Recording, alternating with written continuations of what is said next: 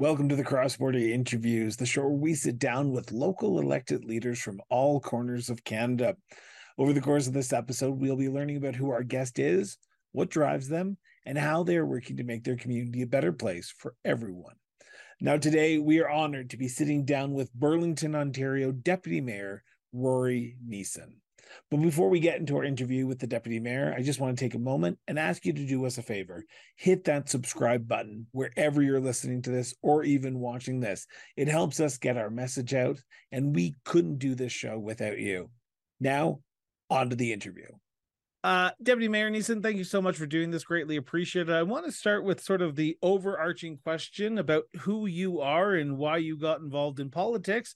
And it's a question I've asked every single municipal politician who's ever come on the show. And that is where did your sense of duty to serve your community come from, Rory?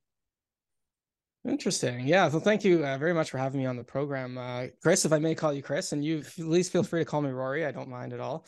Um, so, um, you know, it uh, you have to go back to the beginning, I think. Um, as a uh, when I when I was growing up, I had a couple parents who really instilled the value of public service to me and caring for others. So uh, both of my parents were uh, psychotherapists, actually. Um, my father uh, ran a practice uh, where uh, they charged people on a sliding scale based on what they could afford to pay. I don't think you see that too often where people could actually pick what they pay, and it it led to uh, it led to being able to help as many people as possible. He specialized in children as as well. So um, between the two of them, uh, my mother had a great uh, has a great love for history and uh, great love for archaeology and seeing the past and uh, the role of the past in the present, and uh, that led me into a into a bachelor degree in in um, political science with a minor in history. It was always uh, the the value was always instilled that the you know the, the the best career that you could have would be one where you're actually helping other people. And so that uh, that led me into the federal public service uh, at Global Affairs, and I was there for over a decade. Um, but I wanted to make more of a direct difference for people. I wanted to be able to see and feel the difference I was making in my community uh, and beyond. And uh, thankfully, uh, I've been able to do that in this uh, role as a city councilor and now as a deputy mayor. So, Rory, I, I want to know uh, was municipal politics discussed at the dinner table growing up? You talk about how your family was involved, giving back through their uh, work, but was politics discussed at the dinner table, particularly municipal? Not so much, no. Um, to be honest with you, you know, municipal politics is something that is there when you need it. Uh, but a lot of people do go about their uh, their their lives uh, without seeing uh, seeing uh, right in front of their right in front of the tip of their fingers what's going on municipally. So when I was growing up, no, we didn't talk a lot of municipal politics, but uh, you know, uh, I do recall. Uh, I found out later that uh, my dad had uh, helped to uh, ensure that uh, an overpass in Burlington, near where I grew up, had a higher rail on it to, to help protect some kids. He worked with my predecessor, actually. I didn't know that until I was elected, so that was pretty cool. So what happens in 2018 that makes you finally say, okay, this is the time that I'm going to finally put my name forward and run for Burlington City Council? Uh, and correct me if I'm wrong, because I try to do a little bit of research on people, but I believe this is the first election you run in and you actually put your name on a ballot, correct? It was my first election. I had tried a uh, a nomination uh, federally uh, before that, so it was uh, so that was this was my second foray really into politics. But this time I was uh, really serious, uh, quite serious about it. well, I was serious before too, but I was really in it to win it this time because although I really enjoyed my work in the federal public service. I, I I really I wanted to make more of a direct difference for people. I wanted that that sort of feeling at the end of the day that you were helping. So um, I took it really seriously. I took some time off work and uh, and I ran uh, full time for for several months. And what was going on in the city of Burlington at the time that because you don't just randomly wake up one day and say okay I'm going to try and give back in this way was there an issue going on or did you see that your voice would be beneficial around that council table to say okay the issues that are present in the city of Burlington today I, I think I have somewhat of a voice that can give a different perspective onto the issues that are being talked about Absolutely, yeah. You know, uh, when I was elected, I was the uh, the youngest member of uh, of council, and I uh, the the council of uh, 2018 before the election was certainly uh, an older group with a lot of wisdom, a lot of smarts, but lacking that younger voice. So I wanted to provide that voice and be a a real advocate for the environment for public transit because Burlington had good public transit in the 2000s, but it had uh, gradually withered away. And uh, I felt we needed to bring that back as part of the uh, the way that we would fight climate change and also provide quality of life uh, for our residents. So those are a couple of the issues. Also, uh, development issues in Burlington in 2018. Burlington was changing fast. There were some concerns, not with uh, not with growth, but with how the growth was happening. And there seemed to be a disconnect between uh, residents and their elected leaders on uh, growth in, in downtown Burlington in particular, which is kind of the gem, uh, a gem of a gem of Burlington for sure.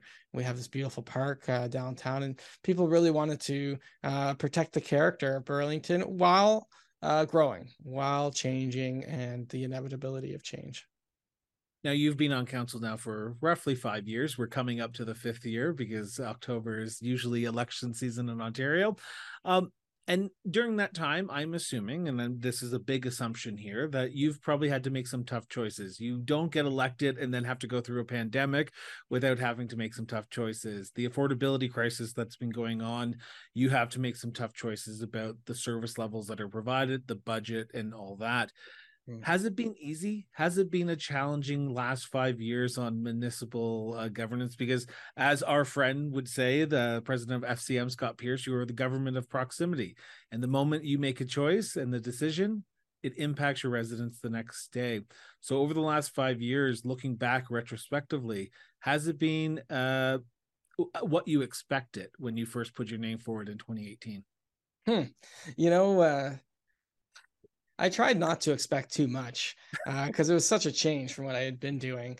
Um, and uh, you know, you can attend the meetings and uh, try follow along with the agendas and say, "Oh, I would have voted this way, or I would have voted that way." But till you're in there, uh, until uh, you have a good understanding of how the municipality works and you sort of see uh, see all of the machinery of local government, that's only when you can really um, start to have a complete understanding.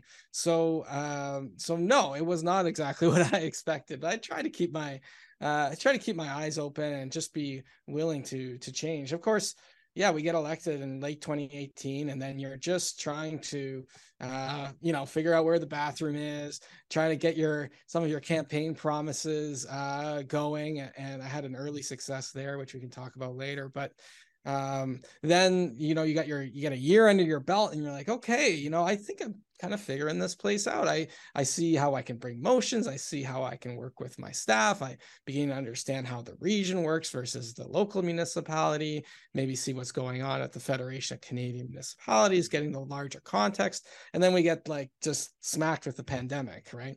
Um and uh, you know municipalities had an important role during the pandemic. We were the face of a lot of the uh, a lot of the measures that occurred or we were trying to uh, help people a lot you know the job changed completely to a point where i was delivering groceries uh, to my residents at, at some points. Um, so it just uh, it, you know and then that changed and then now we're in this cost of living crisis. So uh, it is i think I believe, uh, unusual uh, what we've gone through the last five years.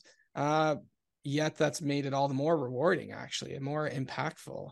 You're making uh, important, uh, really important decisions, uh, particularly around public health in, the, in that time period that were really, really heavy stuff, right? Very heavy stuff.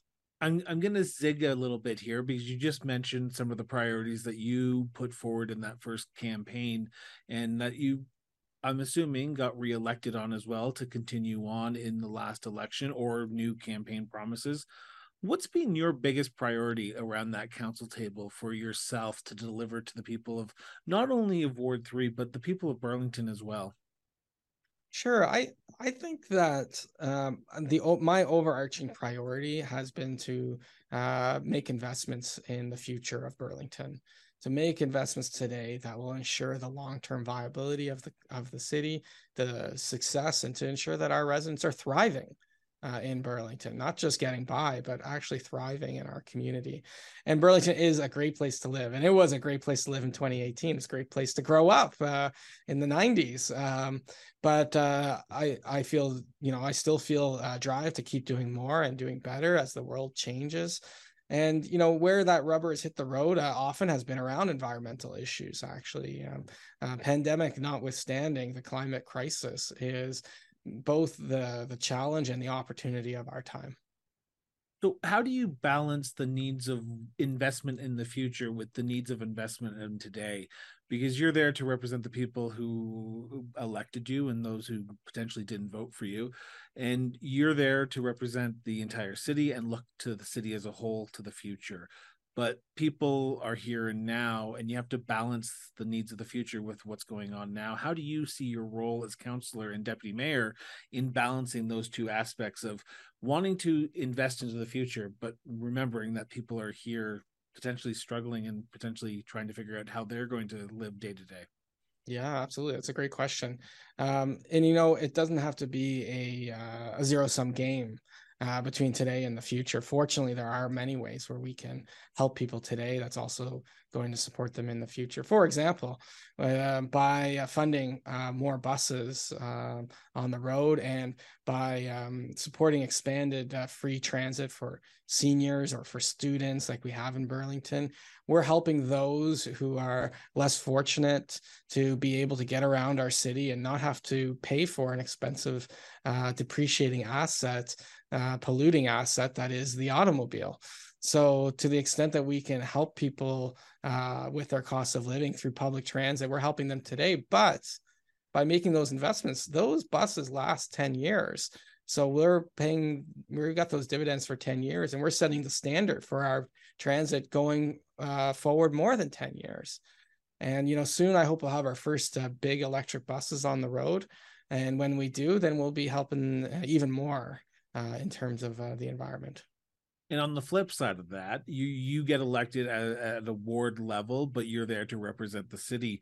When you make decisions, though, you have to make decisions based on the city, which sometimes may fly in contradiction of what your ward residents want or they see as a, ben- a need for them. How do you balance the the role of local representation with city representation? Yeah, it's uh, it can the tough questions are coming out here, Rory. Yeah, all right, Chris. Okay, yeah, here we go. Okay, uh, no, I appreciate it. Um, normally, there like ninety nine point nine percent of the times, there's no conflict between what's best for your ward and what's best for your city.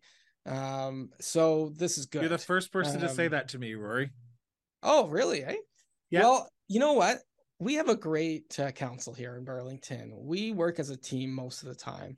Uh, and so we look out for each other and we're we support each other um, you know there's a just as an example there was a there's a golf course that uh, staff a municipal golf course that staff are looking to maybe reducing from 18 to 9 holes well there's a lot of golfers who are not happy about that uh, so i went to that meeting even though the uh, the golf course isn't in my ward, and there's not a ton of golfers in my ward per se that were there. I think there's only a couple people from my ward there, but I went there to to listen, of course, and because it's going to be a council decision eventually, but also to support my fellow councilor uh, and and help him and back him up because.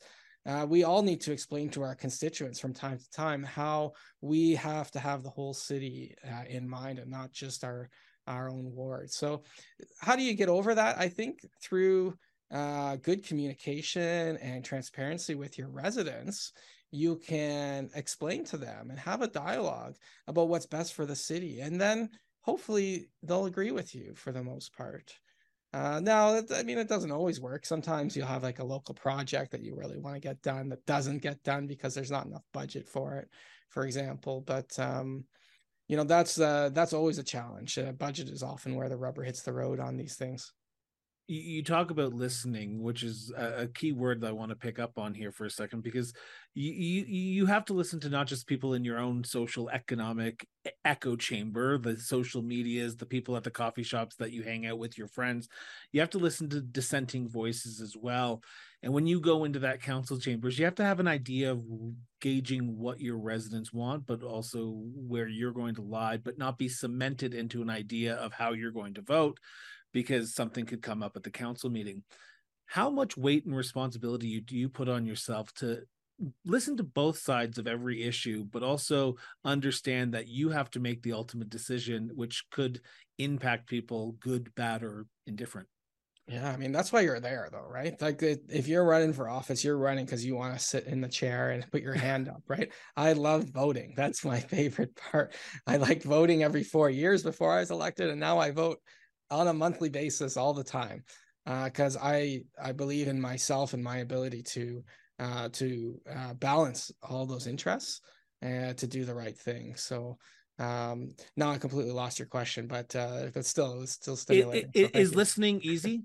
Is listening easy, particularly uh, in today's society where we're seeing more people being vocal, and I say vocal in the nicest way possible, to being able to say, okay, I have to respectfully listen to you, and you have to respectfully give me uh, what you your concerns are, but in a respectful manner. How much listening do you do in your job compared to previous jobs? Yeah. Uh, oh, listening is is absolutely critical. It's critical in every work environment. It's a, it's actually sort of like a key to success, I think, uh, in the corporate world or or public sector. But um, you know, I would say uh, listening is a really important uh, part of the job, but uh, related to that, and I think you know when I meet with people a lot who are interested in local politics, maybe want to run in the future. I want to promote people uh, and support them. And the first question I, or the first thing I want to know is, are you patient? How patient are you? because patience is the most uh, important quality of a politician, in my opinion and it's not um, it's not something you're born with it's a muscle that you can you can flex and and develop uh, and uh, i have developed it over time for sure. Um, so listening is a big part of that uh, of that patience. But if you're not if you're not a patient person if you can't uh, let people if you have trouble letting people finish their sentences for example uh, when you feel you're right or or or quote unquote know that you're right um, you'll have a hard time with this uh, job, uh, which is a contradiction because you also have to have a lot of confidence in yourself to be in this role. Uh, you will get eaten up if you don't have self confidence, if you don't believe in yourself and your own decision making capacity. So it's a uh, that is a it's a tough job for that reason.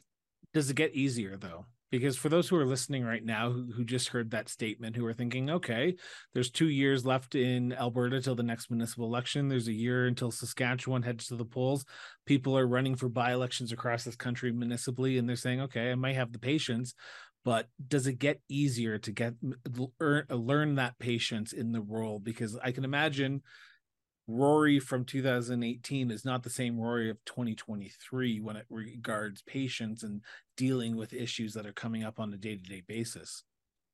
Yeah, it does. It does get uh, easier. I think for for many people, it gets easier. Uh, but uh, at the same time, you have the stress of the role. You have the complaints uh, rolling in, right?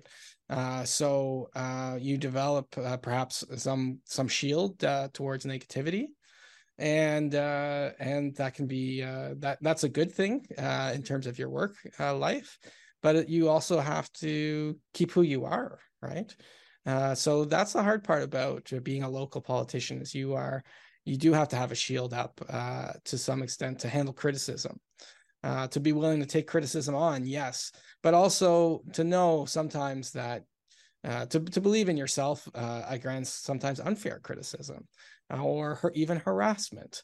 Uh, so uh, that's the flip side of uh, of it. it. So it does get easier in terms of patience, I think, because at some point you it's not that you've heard it all before, but you've heard similar things. You've you've sort of uh, had you know like an, an upset person who comes into my office to have a conversation. I know better than ever how to how to work with them to make them uh, calm down to get to the bottom of, of their issue and to get them to leave in a feeling good right?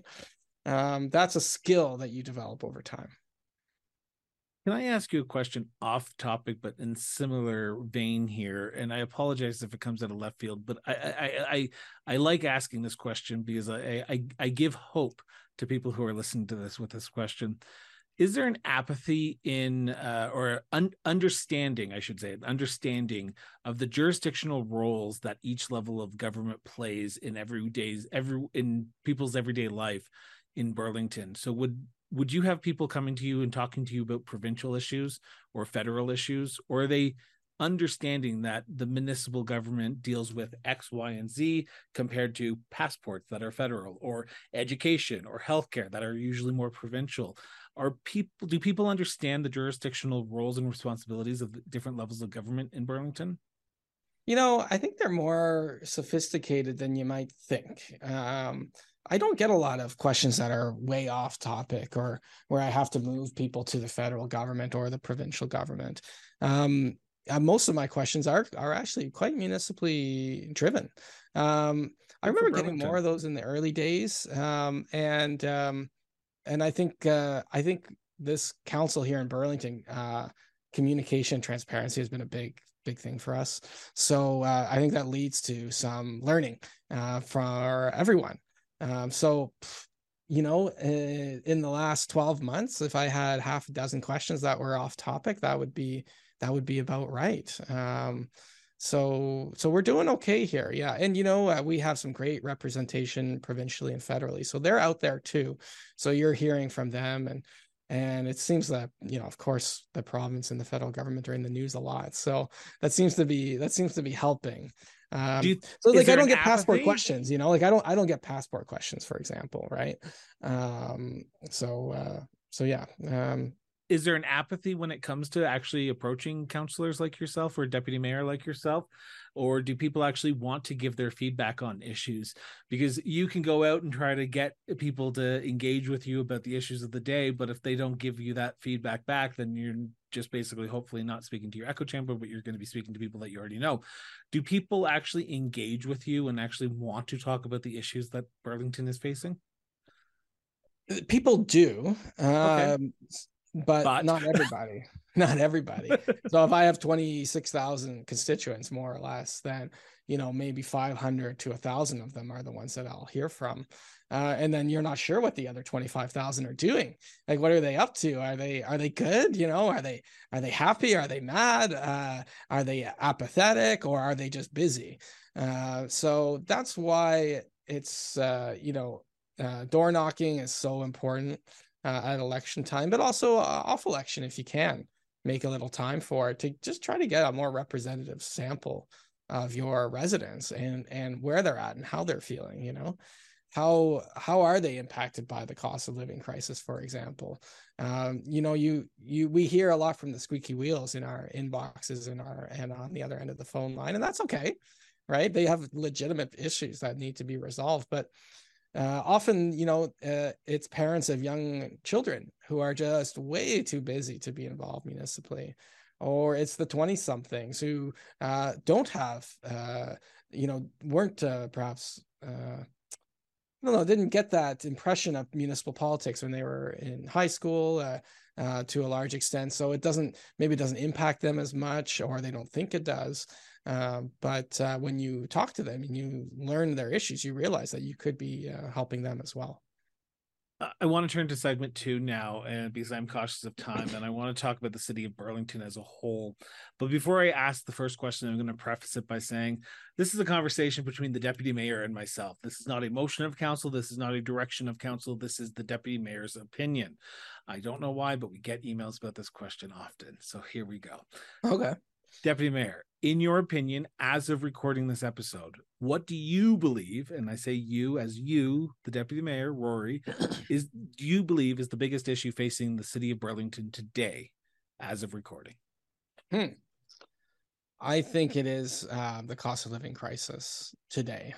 Uh, I think that is the most acute issue that people are facing. Our uh, food banks are being uh, used uh, to a greater extent than ever. Um, our food recovery, um, our food recovery NGO is being uh, used constantly. Um, we have uh, tents in our city for the first time. Um, we have uh, poverty inside our homes, uh, people struggling to get by living in basements. The housing prices are uh, more than half of that cost of living issue. Uh, grocery prices, uh, cost of gas, cost of new vehicles and used vehicles. so you know, in the Maslow's hierarchy of needs, if you're struggling to get by with your shelter and your food, it's hard to to be involved in in other things. So, um, in term, you know, and, and Burlington's an affluent community, a very affluent community, frankly, um, better off than the vast majority of communities. We're so lucky here, but it's affecting us as well. And so that to me, that's probably the number one issue. Like you said today. Um, and since I'm only allowed to say one, that's all I'm going to no, say. No, you can say two or three if you want, because we've had people list off six things. So, are there other issues? Because before I get into this, uh, the, the line of questioning here, are there other issues that you see uh, facing Burlington right now outside of the affordability crisis? Because the affordability crisis is, encompasses a lot of issues that you talk about. But are there more other? Are there other issues that are facing the community as well? Yeah, I think you know the flip side of that coin is the climate crisis, actually, uh, climate change, uh, because we're running out of time on this one uh, before the impacts will be quite, uh, quite significant on Burlington. Um, Burlington had a, a, uh, really bad flood back in 2014 um, that you know made headline headline news. It was uh, I can't quote you exactly how much it all came at once in in less than an hour flooding of the basements, that sort of thing. And we know there's going to be more of that in the future. Um, Burlington, like all over Ontario, was affected by the wildfires this summer. So we're trying to build a community where you can live and play and and uh, and uh, be happy or content, uh, get around easily, uh, and enjoy your family in a community and it's hard to do that when you can't go outside because of the wildfires it's hard to do that after uh, another ice storm or ice event or when the you know it gets harder when the snow is uh, less but comes all at once um, and when we don't have nice springs or nice falls that uh, impacts at the heat waves um, so we know it's going to get worse in burlington uh, as well as the rest of the country and uh, if that's also going to impact people's quality of life in the long run. So I want to start with the affordability crisis that you talk about. This is not just a municipal issue. This is a provincial and federal issue. You talk about your MPPs and your MPs that you have in Burlington, and I know from being in Ontario, living in Ontario, and covering Ontario politics for some time, Burlington has more than one MP and more than one MPP as well. Um, this affordability issue is an all hands on deck crisis that everyone needs to come to the table. What is the city of Burlington doing in the short term until these conversations happen, until they figure out how all levels of government can come together to address this issue, doing today to make sure that they're not piling on to the affordability crisis that people are struggling with right now? Yeah, it's uh it's it's a challenge. It really is, uh, Chris. I I think um I think that municipalities, uh, as you know, as an experienced uh, municipal observer, we uh, we well, I'm sure Scott told you how we have 60% of the infrastructure and 9% of the of the tax uh, intake. So it doesn't leave uh, much for for for other things like tackling uh, cost of living but in the things that we can do and are doing in Burlington um, are expanding uh, free transit uh, because we know transportation is a major cost after after your mortgage. It's usually the second uh, largest cost along with food. So uh, we recently added free transit for students on the evenings and weekends, which we will expand to all day upon uh, negotiating with the school boards um, for the high school students. Uh, we made transit free for seniors all day. Um, and um, beyond that, uh, on the affordability, well, we're approving we're approving uh, housing units left, right, and center. They are moving through our system quickly. Uh, unfortunately, um, I can't pick up my hammer and build these houses myself. If I if I could, uh, well, I you know I'd be out there right now probably. Um, but we can't do that. Uh, but we are we do have an affordable housing strategy, and we are uh, looking to tap into the federal. Uh, uh was it the Housing Accelerator Fund uh, to get more housing, affordable, uh, attainable housing here in Burlington? So that's another way. And then you also have to look at well, of course, the the those who are less fortunate. So in Halton, we're really again lucky that we have uh, Halton Region uh, managing our homelessness uh, issue. So we have a bed for every person in need in Halton Region. We have a spot for everyone. I mean, isn't that how it should be? Like that's how it should be across oh, the country.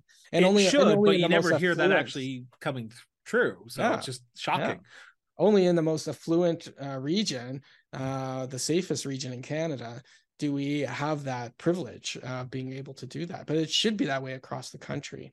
So uh, when people are experiencing homelessness, our our staff are able to go up and talk to them and tell them we have a spot for them. They can be on their own if they need to. We bought a hotel uh, for women and families. Uh, if they have a dog, uh, they might not be able to bring their dog, but we can arrange daily visits with their animal. So we're doing everything we can to make people comfortable. Um, and uh, that's going to only become more important. I just hope we always do have a spot available for everyone who needs it. You talk about how municipalities are under a financial crunch right now because you own you you have 60% of the infrastructure and only 9% of the taxes coming back to you how, how do you balance that aspect of the job? Because i know fcm is calling for a new fiscal framework for municipalities to potentially have a better financial framework for themselves to move forward. But in the short term i'm assuming you're going through budget cycle like every other municipality is or you're about to go through a reevaluation of a four year budget cycle which some municipalities are under looking at everything that's going on right now, you have to make some pretty hard choices this year to say, okay, what are we going to cut? What are we going to keep? And how are we going to not increase our tax uh, load onto our, our, mill rate onto our residents in a timely fashion, in a large fashion? Do you see Burlington up to the challenge of making sure that this budget cycle is not as impactful as potentially it needs to be? Yeah, it's a it is a tough uh tough cycle for us in Burlington. Um even Halton region as well, but Burlington especially. Um we're looking at a pretty significant tax increase and overall increase. I think staff are bringing forward of around 8%. Uh, but when you realize how expensive the infrastructure has become to get these projects done, it's a question of do you want the municipality to fall behind or to start to get ahead of our of our infrastructure gap ahead of the services that residents need as they as our as our municipality grows right? Like we just bought an old high school and we're converting it into a community center and that's happening in a near a go station because that's where so much of our growth is going to be. And does that cost the residents? Yeah it costs them for sure but they'll they'll benefit from having that community center in the long run so, like we said earlier, Chris, these are where you make those investments, and then you have to uh, communicate and have two-way dialogue with your residents to explain why you're doing it. Burlington's had very low taxes. We have lower taxes in Hamilton than Oakville, um, and we've gotten by lean for a long time. But the chickens are coming home to roost the roads are not where they need to be the infrastructure is just not where it needs to be so I, I, worry most about the infrastructure gap and the gap widening as the expenses get higher and you know in order to, to tackle and be ready for climate change we have to spend money as well um, make those strategic investments that will pay off in the long run. So taxes are will be going up in Burlington. You heard it here first. Uh, we will not be a zero percent tax year, that's for sure. Um, you talk about the climate uh, crisis and how Burlington is trying to respond to it or uh, in one of the issues that you address, uh, you believe is uh, pre- prevalent in Burlington. What what's the city doing and you uh, as deputy mayor and council doing to ensure that uh, the climate crisis, which is a national crisis, is a worldwide crisis, gets mm-hmm. sort of a, leg up and people talk about it at a local level because traditionally it's more of a national issue that people are talking about and we always forget that locally we can do things to mitigate the climate crisis so what's burlington doing to mitigate the climate crisis locally Right. Yeah. You know, we're trying to do our part for sure. Um, we uh, had that climate emergency declaration in 2019, and we knew when we made the declaration uh, that that alone would not doesn't count for more than in the piece of paper it's written on. But we were we had a climate action plan developed because of that. The climate action plan has some projects and programming that will help. So, so for example, um, the HERO program, home energy retrofits we are just launching our pilot for 20 homes to uh, take part in a zero interest loan. And I pushed hard for the loans to be at 0% interest, which nowadays you can't get anything for 0%, right? no. Uh, so you can now, as a Burlington resident, apply and have um, a, um, have, of course, I'm going to forget the word for it now, a, uh, a new uh, a new uh, furnace uh, installed that is uh, that is oh my gosh what's it what's it called chris uh those the, heat, the pump the, heat pump the, heat pump yeah. thank you. You can have a heat pump installed uh, and uh, and pay it back through your tax roll over 10 years and you'll basically be paying over 10 years the savings you're going to have on your gas bill. So you won't feel a difference in your monthly fee and then after 10 years you'll have this uh, heat pump uh, that will uh, benefit you for decades to come and uh, benefit uh, the city by attacking uh, one of the biggest uh, causes of emissions of of climate change, yeah, of, of uh, greenhouse gas emissions. I so just one way, but yeah. I just realized what time it is, and I want to get to my last segment before I have to let you go here.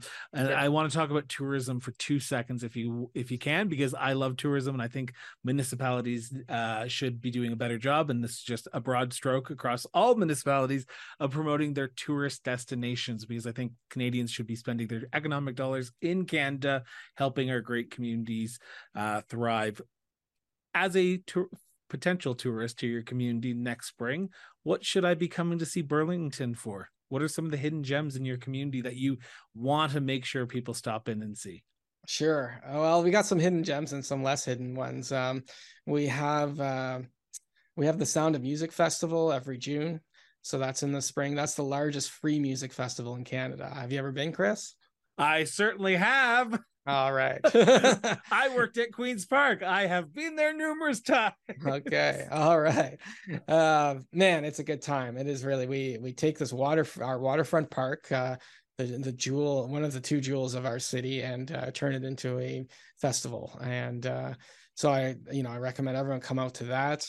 Uh, we have the largest Rib Fest uh, in Canada, so uh, I think we all know what what that entails. Um, and you know, we have a conservation Halton parks. Um, uh, they, I wouldn't say those are hidden, but there's some great events there. For example, in two weeks, it's Hops and Harvest. So uh, it uh, it takes place in the Conservation Halton Park, uh, and uh, it's a beautiful scene. Always crisp uh, weather, and uh, it's uh, it's beer, it's um, it's music, it's vendors, it's great food, food trucks. Uh, so uh, that happens every year.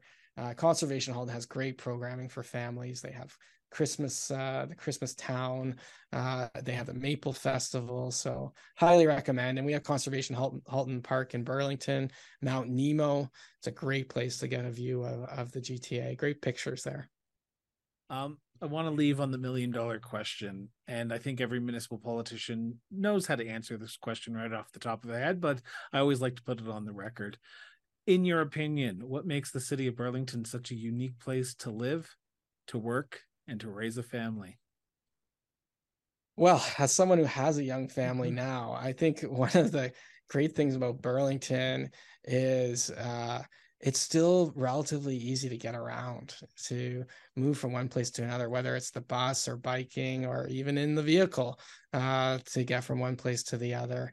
Um, so you can get across the city in 15 or 20 minutes and it matters but you know um, we've invested quite heavily into our parks.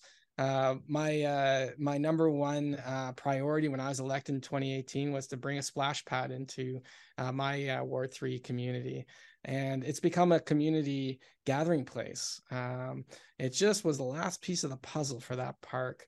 So there's a there's a level of community in Burlington. Uh, I was at an Italian Canadian Club of Burlington event over the weekend.